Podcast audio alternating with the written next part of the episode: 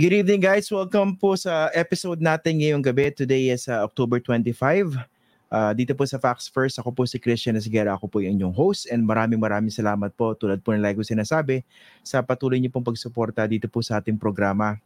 Ang pag-uusapan po natin ngayon, uh, naalala niyo po ba yung, ano, yung viral video na kuha po ng isang motorista diyan po sa Commonwealth kung saan ipinatigil yung traffic sa Commonwealth, a very busy thoroughfare dahil meron daw dadaan na VIP. So yung motorista, kinuna niya yung scene using his uh, cellphone camera tapos kausap niya yung uh, police at sinabi ng police dadaan daw si VP. Ang understanding syempre nung uh, motorista si VP Sara Duterte. Mukhang malinaw naman doon sa audio. And then, in-upload niya yung video. So marami nagalit dahil parang napaka-special ng treatment, no? Uh, hininto yung traffic sa buong Commonwealth para i-accommodate daw yung VP. Now, yung Vice President agad nag ano, uh, nag-deny, deny to the max na siya raw yung VIP na dumaan doon. Pero ang katakataka, no, hanggang ngayon, wala pa nagsasabi kung sino yung VIP na dumaan na yon, no? Hindi naman pwedeng hininto lang yung traffic tapos wala lang, may dumaan. Even the mayor of Quezon City, ah, sabi niya, di umano, hindi daw niya alam kung sino yung VIP. Na ako personally, I don't believe that, no? Alam mo dapat yung kay ikaw yung mayor. Pati yung mga pulis, tahimik. So, given those indicators, parang one can reasonably conclude na mukhang napaka-VIP nga nung dumaan na, eh, no? Kasi wala nangangahas na magsabi kung sino yon especially after the public backlash. Marami nagalit, no? Normal naman syempre para sa mga VIPs, yung mga taong gobyerno, yung mabigyan ng special treatment kahit papano, courtesy uh, sa sa sa mga ano, lansangan dito sa sa ating bansa. Pero syempre, hindi rin natin maaalis dun sa mga motorista na mainis. 'Di ba? Syempre, kung isasagad natin discussion, eh 'di ba? sovereignty resides in the people, no, so to speak. So, wag naman sanang magalit pag ano, wag naman mapikon yung mga kinauukulan pag merong mga nagrereklamo. Total tayo naman po yung nagbabayad ng buwis, no? Lahat naman tayo pantay-pantay dapat sa sa mata ng batas, no? Tsaka sa mata ng Panginoon sa paggamit ng kalye. Anyway, ito po yung latest development. No? Nakita ko po kanina sa ano, social media, sa Twitter. Um, yung nag-upload na ng video, kinasuhan ng police. Okay? So kakausapin natin ngayon yung tumatayong abogado para doon sa video uploader. Ang pangalan niya si Janus Munar. Okay, siya po yung kumuha ng video, pinost sa kanyang social media account and then nag-viral. So ngayon, siya pa yung kinasuhan ng Quezon City Police District. So pag-uusapan po natin ngayon yan, I'd like to welcome to our program si uh, Attorney Chel Diokno. Siya po yung tumatayong abogado nitong si uh, Mr. Janus Munar. Magandang gabi, uh, Attorney Chel, and thank you for joining us dito po sa Facts First. Magandang gabi, Christian, at magandang gabi sa lahat ng nanonood at uh, nakikinig. Christian, okay. kung pwede ko lang i-clarify ha, Opo, yung kliyente ko, hindi siya ang kumuha ng video. Ay, hindi ba siya? Hindi siya ang kumuha ng video. Simple ano lang simple lang niyang shinare yung video ah. niya. Yes. Ah, so hindi siya mismo yung kumuha. Okay. Hindi mismo yung kumuha ng video. Kaya nga kami nagtataka kung bakit siya yung pinag-iinitan dahil hindi siya nga, taga Santa Rosa, Laguna yung kliyente ko. Nasa hmm. work siya nung mga araw na yon. At uh, kahit tingnan nyo yung, pakinggan nyo yung boses ng kumuha ng video, naririnig sa video yung boses niya. Ibang-iba ang boses niya doon sa kliyente ko. Mabait na tao yung kliyente ko at hindi ganun siya magsalita. Okay, pero sa accusation accusation ba ng QCPD, ang tingin nila ito yun ng ano, kumuha ng video, tama ba? Yes, doon pa lang sa pinakaunang in interview ni um, Station Commander Mayhenyo kay Alvin El Chico at kay Doris Bigornia, pinangalanan na niya na eh, yung kliyente ko si Janus Munar ang kumuha ng okay. video. So, hindi lang sharer, hindi lang uploader, siya mismo daw ang kumuha. At mm. doon din kami nabahala dahil ano ang basis nila? Bakit nila agad sinasabi yon na wala naman talaga sapat na investigasyon. Hindi man lang nila pinagbigyan ng uh, pagkakataon yung aking kliyente na sabihin yung kanyang uh, side dito sa pangyayari. Okay. So malinaw yan, hindi si Janus Munar yung kumuha, siya lang yung nag-share. Pero sa pakikipag-usap niya doon sa QCPD, ano rin basis nila para sabihin na si Janice yung kumuha ng video at hindi lang nag-share? Ang sabi nung in-interview siya, sabi ni Station Commander Henyo, kasi sumulat daw si VP Sara at uh, dahil doon nag-conduct sila ng investigasyon, tiningnan nila yung Facebook at doon nila nakita yung post ng uh, kliyente ko. Pero okay. yun nga, eh, it's a big jump. Malaki yung conclusion na sabihin mo may post na ganon, pero na siya mismo yung kumuha ng video, iba yon. Okay. So linawin natin, no. So, 'yan ang ano. Uh, pero mukhang lalabas yan sa defense kung sakali mag-progress yung kaso, no. Sasabihin niyo hindi siya nag-upload. Ah, hindi siya yung kumuha. Lalabas at lalabas ang katotohanan diyan. Okay. Pero in the first place, assuming na nga, for the sake of argument lang, ah, na siya yung kumuha ng video at siya rin yung nag-upload, may problema ba ron? May kaso po ba ron? Eh, yun na nga ang isang pangalawang tanong. Anong offense supposedly ang nalabag ng kung sino man ang kumuha ng video na yon? Public place yon, public yung tra- traffic enforcer, eh, sinasagawa niya yung kanyang tungkulin bilang uh, public public uh, officer. Uh, anong masama sa pagkuha uh, ng video at uh, sa pag-share sa internet? Wala kami nakikita talaga. At dito kami nagtataka, Christian kasi yung sinampahan na complaint sa Quezon City Prosecutor's Office, dalawa daw ang charge laban kay Janos. Hmm. Yung una ay violation of Article 154 ng Revised Penal Code uh, in relation to the Cybercrime Act. Ano yung Article 154? Yan yung old, old law of spreading false news. Mm. So, doon pa lang sabi ko, eh, ano kayang false news ang ikinakalat niya? Eh, totoo naman yung video. Mismo yung traffic enforcer later, yung kanyang police station, nag-apologize kasi daw hindi niya narinig na tama. Ang, ang sinabi daw sa kanya, VIP, pero ang sinabi niya sa kumuha ng video ay VP. So that's mm. an admission na talagang sinabi niya yon. Second, meron pang pangalawang charge at dito talaga hindi ko magets kung ano yung, yung nagiging basehan nila. Na violation daw ito ng RA 7610 in relation to cybercrime. Ang RA 7610, yan yung special uh, child abuse law natin. At hmm. hindi ko makuha yung connection. Ano yung connection ng pag-share ng video ng isang nangyari sa public place na traffic nga sa child abuse? Wala ako talaga nakikita. Kaya sinasabi ko, this is not, uh, ang kaso nito, discrimination talaga. Pinag-iinitan nila si, si Jano, samantalang ang dami naman dyan na dapat nilang habulin. Yung mga totoong nagkakalat ng fake news, yung mga totoong uh, sumasagawa ng mga child abuse, yun ang dapat uh, bigyan nila ng atensyon. Huwag naman yung kliyente ko na kay bait-bait at wala namang ginagawang masama. Hmm. Ano po bang klaseng tao itong si Janus Munar? Kasi uh, if I remember it correctly, no, uh, doon sa mga lumabas na balita previously, parang they also took an issue doon sa previous post nitong si Janus dahil parang lumalabas sa anti-Duterte daw siya. So, di ba, they made a connection tapos nag-share ng video. Tama po ba? Ang noong mismong in-interview si, si Station Commander Enyo noon, same interview yon at uh, binanggit din niya na itong si Janus Munar, eh, staunch critic yan ni Sara Duterte. And ako, sumulat kami sa, sa QCPD dahil number one, yung paglabas uh, nila ng pangalan ni Janus ay lumalabag mismo sa PNP guidelines. Nakalalabas lang just recently on the release of names of suspects to the media.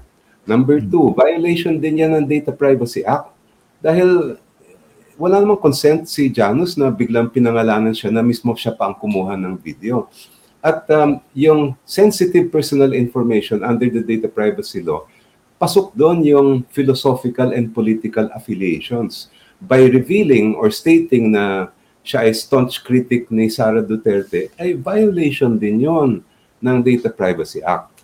Nung sinulatan namin ang QCPD, imbis na sagutin kami doon sa mga sinasabi namin, ang sagot sa amin, basta't kinasuhan namin ang kliyente mo ng Article 154 at saka RA 7610. Bakit naman ganon? Ano ano po yung status nitong uh, kaso na isinampa ng QCPD? Nasa prosecutor's office pa lang po ba or ano na? Natapos yes, na doon? Uh, kanina, Christian, nagpunta ako sa Quezon City Prosecutor's Office kasi gusto kong i-verify, natakot ako na baka biglang sabihin nila na waive yung right to preliminary investigation at i-warrant na nila ang kliyente ko. So na, na-trace namin na nasa Quezon City Prosecutor's Office na ang case at um, hindi pa rin kami nakakakuha ng kopya ng complaint hanggang ngayon. Wala pa rin kami natatanggap na sa PINA.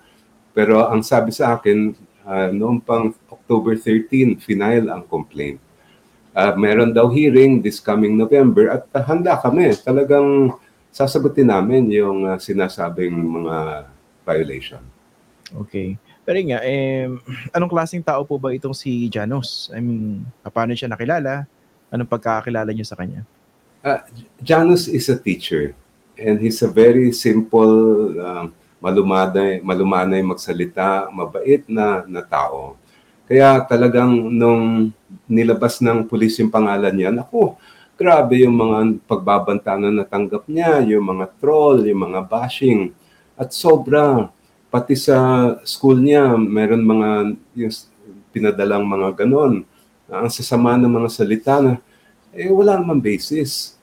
That's why yung dangers din ng, ng pag-release ng names. Dapat merong policy ang ating, dapat clear ang PNP sa policy nila pagdating sa ganyan. And second, dapat clear din ang policy ng PNP pagdating sa paano pag may dadaan na VIP. Hmm. Kasi hindi naman pwede na basta may, may VIP, tigil ang traffic.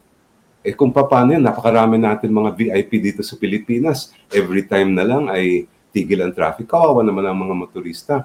Kawawa rin yung traffic enforcer kasi hindi naman niya kasalanan kung wala naman clear policy ang PNP, eh bakit siya pa yung nirelieve daw siya?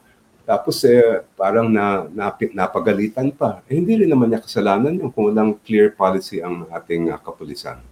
An anong basa niyo doon? No? So, yung police na lumabas na sa video, di ba una tinanggal siya, although I think he, uh, he was reinstated upon the request of the mayor. Tapos itong kliyente nyo, nasabi nyo, nag-share lang hindi nga siya yung uh, kumuha ng mismong video, uh, sinampahan ng reklamo sa Quezon City Prosecutor's Office. In the meantime, tika mo yung bibig ng mga kinauukulan kung sino ba talaga yung VIP na dumaan. I mean, pag pinagdikit-dikit nyo itong mga detalye na ito, an- anong basa nyo dyan? Ito nga eh, yun nga yung issue natin. Palagi na paulit-ulit na lang. Yung bang uh, issue ng what are we in power for? At um, yung nangyayari kasi dati pa hanggang ngayon, kung meron uh, quote-unquote magalit mula sa taas, ay basta tumatalon na lang ang uh, mga nasa ibaba. Kahit ano na lang ang gagawin nila para masatisfy lang yung kagustuhan ng mga nasa itaas. All of this began because of the letter that was sent to the QCPD by the Office of the Vice President. Kaya daw sila nag-imbestiga dahil doon. Kaya nila pinangalanan ang kliyente ko dahil doon. And yet, kung babasahin natin yung mismong sulat, wala silang categorical statement na hindi sila ang dumaan nung araw na yon. Take note ha, yung yung nung shinare ng kliyente ko yung video, that was the day after, apparently, that was the day after it was taken. So yung mga nag-check dyan, uh, ng kailan ba, sino bang mga VIP ang dumaan, ang dapat nilang check-in, hindi yung mismong araw na shinare niya yung video, the day before. And uh, wala na lang ako sasabihin, but I will suggest that the uh, intrepid journalists like you will easily know and find out uh, who was around in the day in the that the day before the video was shared. Mukhang bawal malaman eh, no? Alam ko marami nagtatanong eh, pero bawal malaman. Baka natat- natatakot. Kailan po ba shinare ni Janos yung video? Anong anong petsa po? Kung maalala ko, I think that was October 4. Uh, October I hope 4. I got the date right, ha? Parang okay. Tuesday yata yun eh. Okay. We will double check dyan. Ayan po. Pero nga, paano naman nakuha nung ano, nung, yung, yung, yung po bang kliyente nyo, siya yung unang nag-upload? I mean, paano niya, saan niya na-access yung video? to begin with? Apparently, it was being shared. He got a copy through Messenger. So, we we have no idea kung sino yung, let's say, unang nag-upload, kung paano. Pero nung natanggap niya, dahil nga sa kanyang pagdismaya na bakit ba ganito? Kawawa na ng mga, mga motorista na, na uh, antala dahil lang may dadaan quote-unquote na VIP. Uh, pinost niya sa kanyang Facebook. So, it's not clear. And I think even to the PNP, hindi siya clear kung sino ba yung, yung let's say, unang nag-upload. Uh, dapat sila ang mag, uh, mag-verify niyan. Mm-hmm. Tsaka I think one, others na nag-upload or nag-share po nito, 'di ba? Sina ano, sina Teddy Casino, dating yes. congressman. I think nakita ko sa ano sa Twitter, no? So, I mean, the, the mere fact na kunwari merong ganung video going around uh, sa mga messengers sa Viber and then someone decided to upload it, what is there any law that's being violated given the nature of that video in particular? I know of no law in a democracy like ours that uh, makes that a violation dahil pasok na pasok yan sa protected speech sa ating um, karapatan na magsalita ng malaya. Yan ay, that is clearly under the Supreme Court decisions ay nasa talagang may kalayaan tayo na maglabas ng ganyan.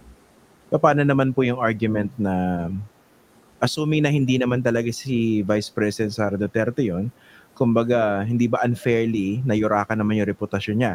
dahil pinagpiestahan siya sa social media because of those video uh, because of that video that was repeatedly uploaded and shared. Paano naman ibabangga yung protected speech doon sa reputational damage supposedly doon sa isang public official? Well, in the first place, alam naman natin yung jurisprudence dyan na kung let's say issue yan ng libel, eh dapat may actual malice ang nag-publish niyan. Ibig sabihin ay alam niyang hindi totoo or meron siyang reckless disregard for the truth. Yung, kung ang, ang question mo, Christian, ay tungkol sa kliyente ko, mm. eh wala naman siya ganun, siyang ganun actual malice. And klaro naman, doon pag nakita natin yung viral video, na yung salitang VP ay nang galing mismo sa traffic enforcer. So, mm. as far as the VP is concerned, of course, uh, natural yon na kung ikaw ay nasa mataas na pwesto, there will always be criticism. Ngayon, ang, ang issue na lang dyan, kung talagang hindi siya yung dumaan doon, then madali niyang mapatunayan yon. Kasi documented halos lahat ng movement ng isang pangalawang pangulo. I'm sure merong kasamang videographer yan palagi, may security, madali nilang ma, mas matrace yung bawat galaw ng Vice President. Eh kasi ang excuse naman ng mga supporters niya diyan, eh mali daw yung dinig, 'di ba? VIP tas VP. I mean, yun ang binabanggit na contentious issue eh, no? I mean, how do you look see that? Eh, pal- palagay ko, eh, kahit sa, sa paririnig lang natin, kitang-kita naman na iba yung marinig mo yung VIP sa VP. They're, they're two separate sounds. Yung VIP, dahil tatlong intonation yan.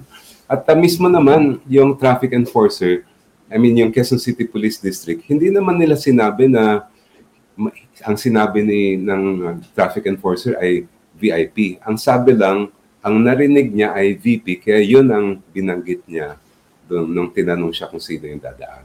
Hmm. Kasi inisip ko, baka naman dahil doon sa nangyari na yun, assuming na mali lang talaga yung dinig at hindi naman talaga VP yung dumaan, eh baka yun ang parang basis nila na nagpakalat daw ng fake or false information. Tama ba? Parang yun tumbok niyan eh ay maybe kung gano'n ang, ang thinking nila. Ang problema, hindi pa namin nakikat, natatanggap yung complaint.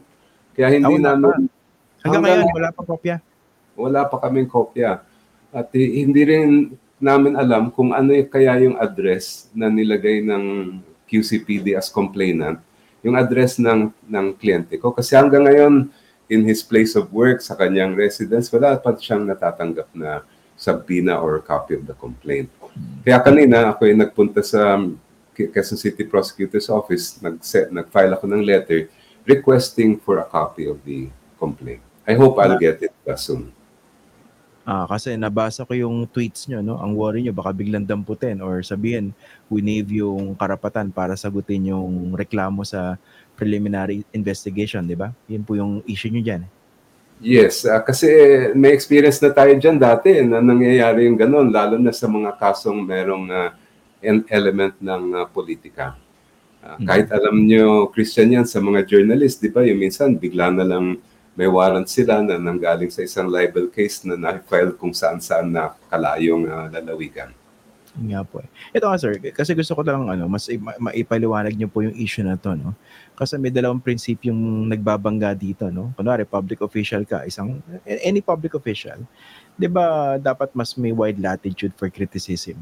Eka nga nung uh, anak ni dating Pangulong Duterte, si Congressman Pulong Duterte, dapat daw hindi balat sibuyas yung mga public officials. I mean, yung, yung, yung wide latitude that should be accorded to people criticizing those in government, I mean, paano ba siya dapat idinidikit doon naman sa protected speech? I mean, paki ano po, paki expound pa po para mas malinaw sa lahat. Yung basic concept kasi niyan ay dahil ikaw ay isang public official or public figure at uh, kung ang kritisismo sa iyo ay uh, konektado doon sa ginagawa mong tungkulin, ay kasama sa trabaho yon. And it's not actionable except if there was malice. Yung talagang may pagkamalisyoso yung pagbatikos uh, nila sa mga nasa pwesto. At yun ay matagal na yan ha, long line of cases yan na nagsasabing ng ganon.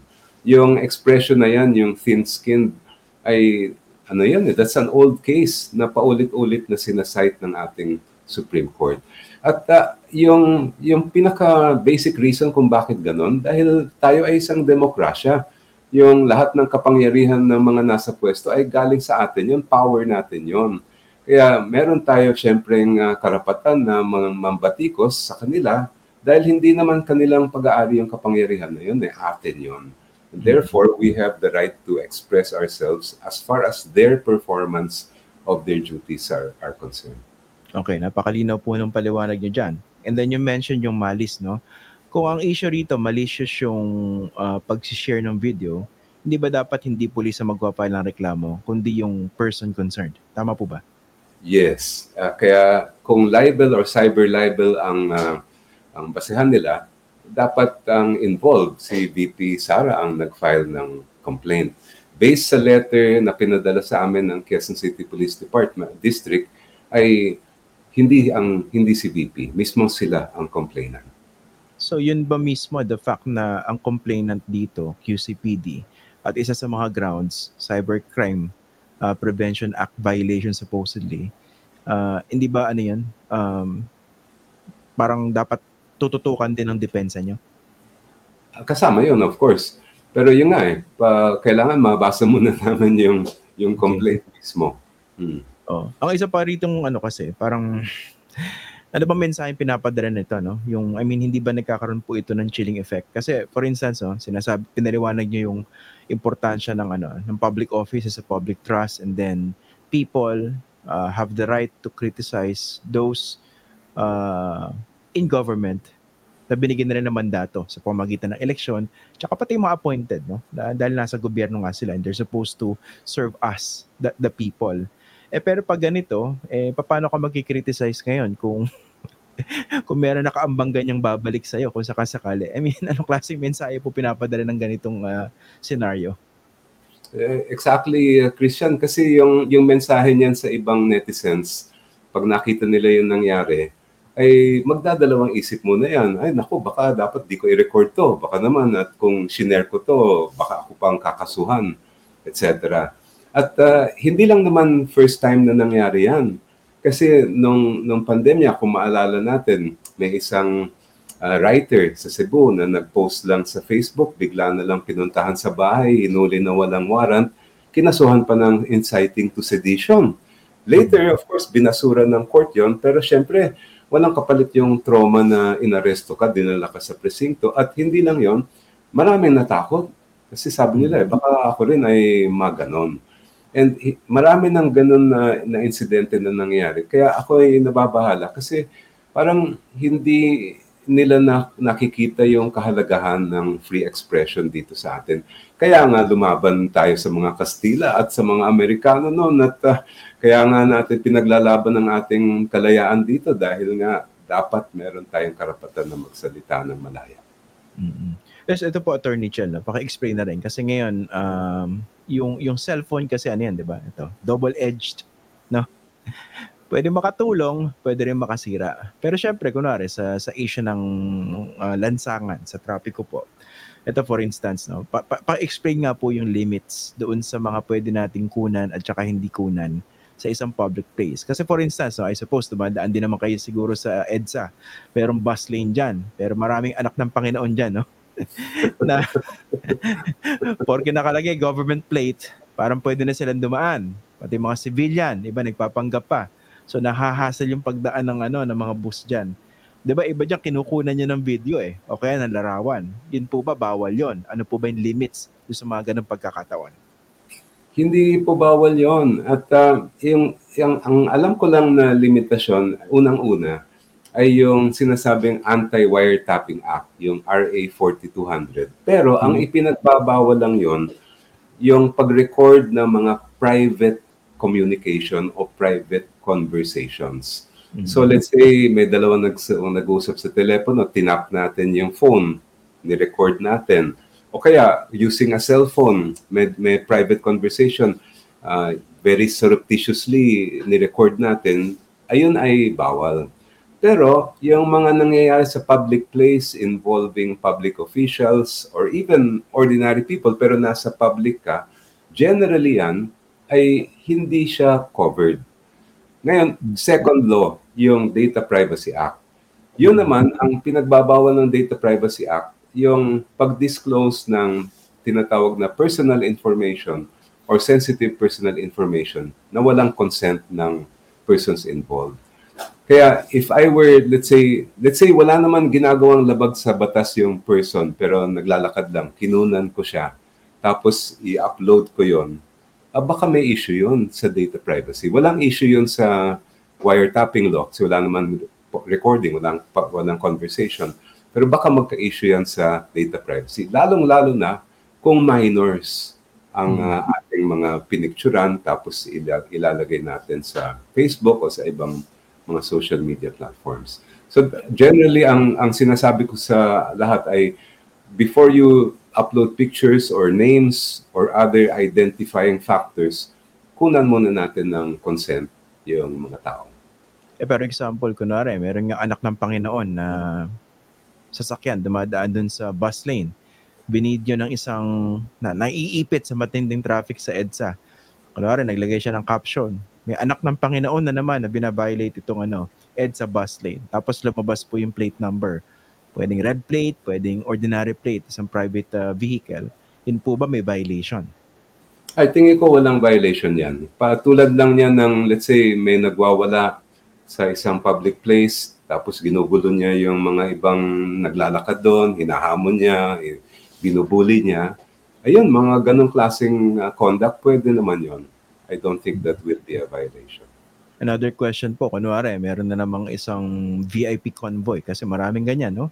Yung utak wangwang, napakalaganap sa ating mga lansangan yan. Tapos, kunwari, may nahahasal na ordinaryong taxpayer, tapos binidyohan niya o pinicturean niya, sabi niya, oh, sino naman tong Panginoon na itong dumadaan? Tapos naging Red Sea. Mukha na dyan si Moses, nahati yung kalye. Nag-post siya ng gano'n sarcastically. I mean, is that a violation of any law?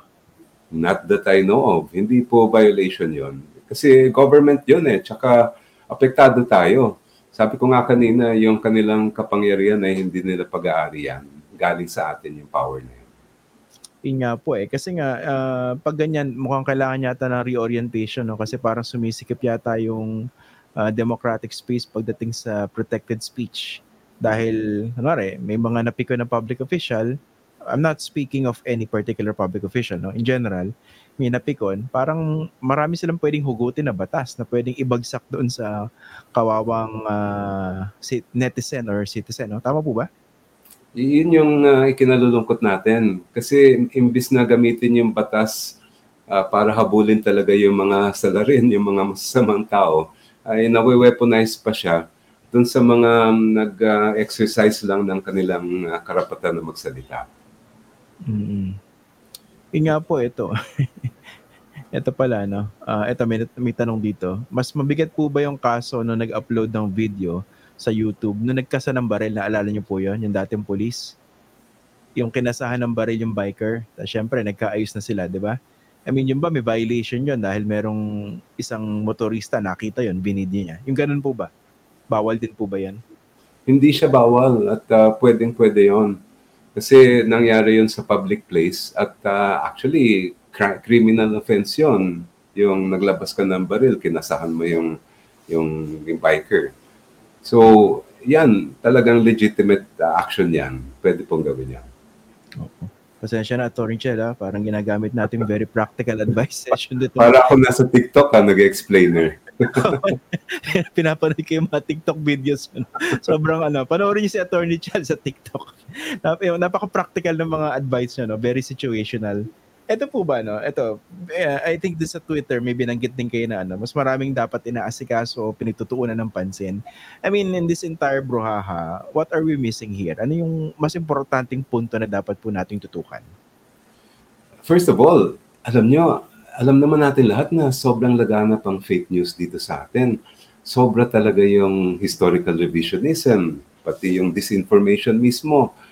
And yet, nandiyan na nga yung batas na sinasabi nilang Article 154, bakit hindi nila gamitin yon sa mga tunay na mga trolls, yung mga tunay na nagkakalat deliberately ng fake news?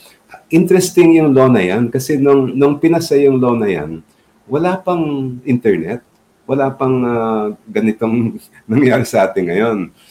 Nung, pero it's broad enough, the law is broad enough to cover it kasi it, ang nakalagay doon, spreading false news that uh, goes against the interest of the state or public interest. Mm-hmm. So when when let's say uh, there are people who deliberately, minsan bayad pa nga sila, na nagkakalat ng pinabago nila yung kasaysayan natin, eh yun ang dapat habulin ng, ng pulis natin.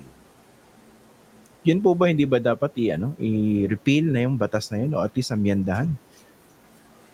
Maganda nga kung balikan ng ating mga mambabatas yan. Kasi so far, wala pa tayong um, naipapasa tungkol dyan. Although, again, like you mentioned, double-edged sword din yan ha.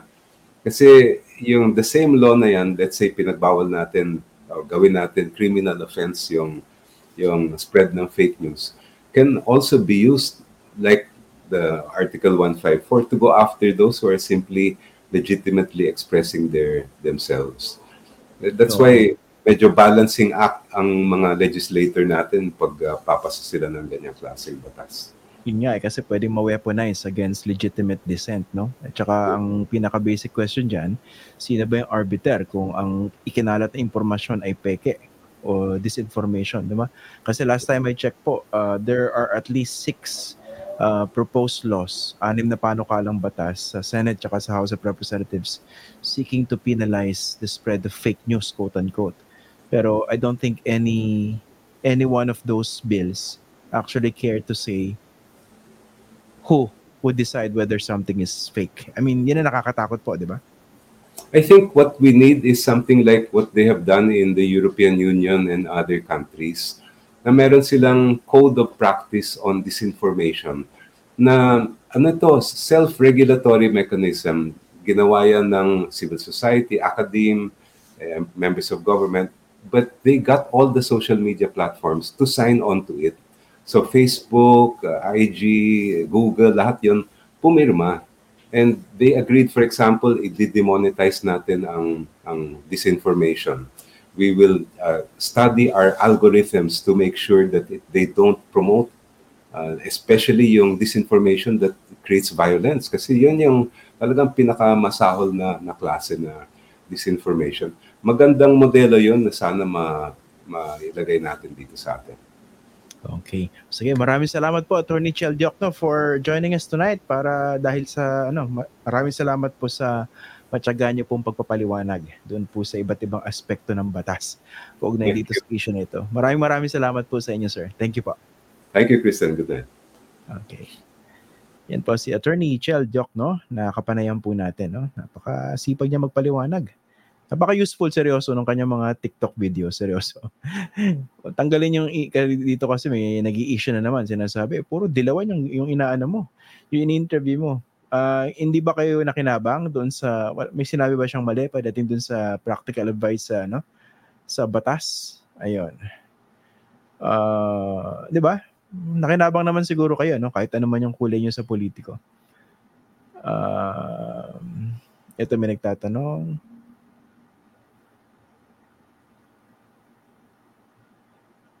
Hmm, okay. May nagtanong dito kasi hindi ko na siya mahanap.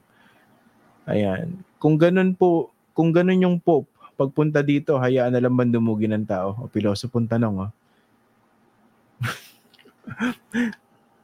Oh, sige, pagtsatsaga ako sagutin to, no? Although, kung binalikan mo yung issue, I think that was two weeks ago, no? Tinakal natin yung issue ng mga VIPs on the road, no? Kung naaalala nyo pa, no? Baka yung ibang mga panatiko rito, bagong salta, no? Actually, pinagtatanggol ko pa nga yung mga gumagamit ng ano eh, kalsada na talagang VIPs, di ba? Sinabi ko, pag presidente, at saka vice president, at least sa akin, napakalinaw nun dapat bigyan talaga sila ng ano ng uh, courtesy sa mga kalye. Ako eh, yun ang personal opinion ko. Ngayon, kung sa tindi ng traffic, dumaan let's say VP, Presidente, Chief Justice, hindi nyo rin naman syempre maaalis sa mga tao yung magalit. Okay? Huwag nyo mamasamain kung nagalit sila. Kasi naperwisyo sila eh. ba? Diba? Ngayon, ang tanong, pag po pa dumaan, uh, nagpunta sa Pilipinas, okay na dumugi ng tao? Siyempre hindi, di ba? Napakapiloso po naman ang tanong. Eh, yung simpleng celebrity nga eh, di ba? Pag pumupunta sa isang lugar, talagang binibigyan ng ano, ng courtesy. Ang sinasabi ko dito, wag naman lang abusuhin yung kortesiya na yan. Kung pwede naman sigurong humanay tulad ng mga ordinaryong tao, syempre extraordinary circumstance naman yung Pope, no? Huwag naman ganun kapiloso po. Pero kunwari, mga senador, ilang mga public officials na feeling nila sobrang importante ng oras nila kumpara nun sa oras ng ordinaryong Pilipino, tapos at every opportunity gagamitin yung ano, yung courtesy, eh hindi na po tama 'yon. Tsaka di ba mas maganda rin kunwari presidente ka o vice president ka, kahit talagang uh, expected that you would be accorded courtesy sa kalye. Also for security measures, ha? Di ba pinaliwanag din sa atin yan ng panauhin natin dati. Hindi naman maganda na nakahimpil o nakahinto yung convoy ng presidente o vice president, even chief justice sa na matagal sa trapiko kasi pwedeng 'di ba? Pwedeng gawa ng masama yan. Ako I understand that, ha? Setting aside politics. Oh. Pero syempre, dapat sensitive din sila kahit papano. Eh kung hindi naman talaga ganun ka-hassle na medyo siguro hindi naman kailan sobrang bilis o kailan hatiin yung ano, yung kalye, 'di ba? Parang Red Sea, eh baka naman pwedeng hindi naman gawin sa lahat ng pagkakataon. Yun lang naman ang punto rito. At huwag niyo mamasamain, tayong lahat, no? May karapatan naman tayong ano, 'di ba? Yung ordinaryong Pilipinong gumagamit din ng kalye. Oh, may, may, may karapatan din naman ano, tayong lahat na punahin kung sa tingin natin parang ano ah lahat tayo na inconvenience dito para mapagbigyan ng isang VIP. Huwag niyo mamasamain yun, no? Hindi mo automatically may kaso agad. O, huwag naman ganon. Kaya nga, ang, ang weird pa rito, di ba? Napapansin nyo. Hanggang ngayon, wala nagsasabi kung sino yung VIP na yon, Di ba? Bakit kaya? Di ba dapat sinasabi na yon kung sino man yung VIP na yon? O. O, kunwari, kung Chief Justice yung dumaan, o, edi sabihin kung Chief Justice yun, House Speaker, o di sabihin, Senate President, President o Vice President o ano bang masama doon? Oh. Hay, nako. Daming pilosopo ngayon. Ito nga pala, bago ko makalimutan, may mga babatiin tayo. Kay Cheryl. Si Cheryl Gonzalez, sabi niya, Good evening, Sir Christian. Avid viewer here from Dubai. Pag-greet naman po ang sister ko na nasa Rome. Birthday niya po bukas. Ano bang pangalan ng sister mo, Cheryl? Yan. So yung kapatid uh, na babae ni Cheryl Gonzalez uh, based as a room. Happy birthday sa iyo in advance bukas. Maraming salamat sa inyo ni Cheryl sa pagtangkilik niyo dito sa ating programa. And then, wala man lang tayong segue, no? Biglang bumate, no? After magkomentaryo. Ayan. Ako, nakalimutan ko itanong yung tanong ni Paul Vincent Lim. May tanong siya kanina, sorry ha. Uh, nalampasan ko. Shoutout naman kay Garage Band Child. Shoutout po from Sacramento. Ganda ng pangalan mo ah. Garage Band Child. So, basahin pa natin yung mga nagpadala. Ito, last episode, sorry ah, kahapon to eh, eh natapos ko na yung episode, eh may mga nagpahabol. Eh babatiin lang natin, pasensya na po kayo, no? Oh, happy birthday. Uh, ito sorry, shout out kay Hilario Carlos Baldovino. Birthday niya po sa November 3. Happy birthday to you in advance. Tapos, uh, advance happy birthday kay uh, Ma'am Katrina De Leon uh, sa October 31. Galing po yan kay Patrick uh, Caicedo. Ayan. Tapos, batiin din po natin itong si uh, Jessica Wee. Yan, nag-message siya sa akin sa Instagram. Shoutout po. Tuwan-tuwa siya kasi nag-mass upload po tayo ng mga episodes natin sa sa podcast sa uh, Spotify. Oh, maraming salamat. Pasensya na sa mga nabitin. Uh, tao lang po, no? Tapos kay Beck Vetri. Team Replay from Vienna. Shoutout sa iyo, Beck. Tapos si Reynaldo Carabello, I love watching your show on Facebook. It's hard to watch live because of our dif- time difference. Good luck and more power to your program. Kay Lida Baluyot. Ayan, maraming salamat sa iyo. Kay Lourdes Omega. Nga pala kung napapansin nyo, parang wala tayo sa Facebook ngayon yung automatic live. Kasi kanina nagloloko yata yung Facebook. ba ang episodes natin pag naka live tayo sa YouTube, simulcast siya sa ano sa Twitter at saka sa Facebook. Pero hindi siya nagsa-simulcast ngayon sa Facebook. I don't know, nagloloko yata yung Facebook. So ang ginawa ko, in-upload ko na lang yung mismong YouTube link natin sa Facebook. So yung mga nasa Facebook ngayon, hi po sa inyo, i-click nyo lang po yung link na pinadala ko. Tapos mapapanood nyo po itong episode natin. Doon po sa mga team replay, dyan po sa, sa Facebook. Uh, ayan, sige, one of these days, pag-uusapan natin yung police case, no? Uh, marami siyang kaso eh. And uh, some um, convicted, others yata um, tao dito, uh, acquitted. Ayan, kay RJ's Hobby, shout out. Habang bumabiyahe ng tricycle dito sa Tikling, sampu ba ang Tikling? Lagi ako nakikinig, puno po ng aral. Ayan. Minsan may mga trolls tsaka mga panatiko dito, no? Yung parang nagpapain, no? nagpapa-shoutout pero nang wawalang hiya lang. Ayan, bago na kayo. 2023 na. Hmm? Bonjour, Sir Christian, watching from south of France, Montpellier. Tama ba yung pronunciation ko? Uh, si Joel Riola, originally from Pangasinan. Ang layo naman na inabot mo, from Pangasinan to south of France. Ayan. Kay June B, shout out from Butuan City. Tapos happy birthday uh, kay Anit Kahuraw. Ayan. Antipolo raw po yata yung tikling. Sorry, hindi ko po alam. Ha? Hindi po ako familiar. Ayan. Sino po ba? Puro kayo dilawan eh. Last week ka, eh, in-invite ko si Attorney Harry Roque. Kaso, scene zone lang ako sa Viber eh. Nabasa niya pero dead ma lang eh. Hmm. Last week ba yun o two weeks ago? In-invite ko siya. Oh, eh ganun eh. Ayaw eh. Ayan, sige. Okay na. Okay, sige. Again, maraming salamat po sa Team Replay. Uh, kita-kita po tayo. And uh, maraming salamat po sa pananood tsaka po sa pakikinig. Ingat po kayong lahat and uh, maraming maraming salamat po sa inyo. Ako po si Christian Esguera. Magandang gabi po.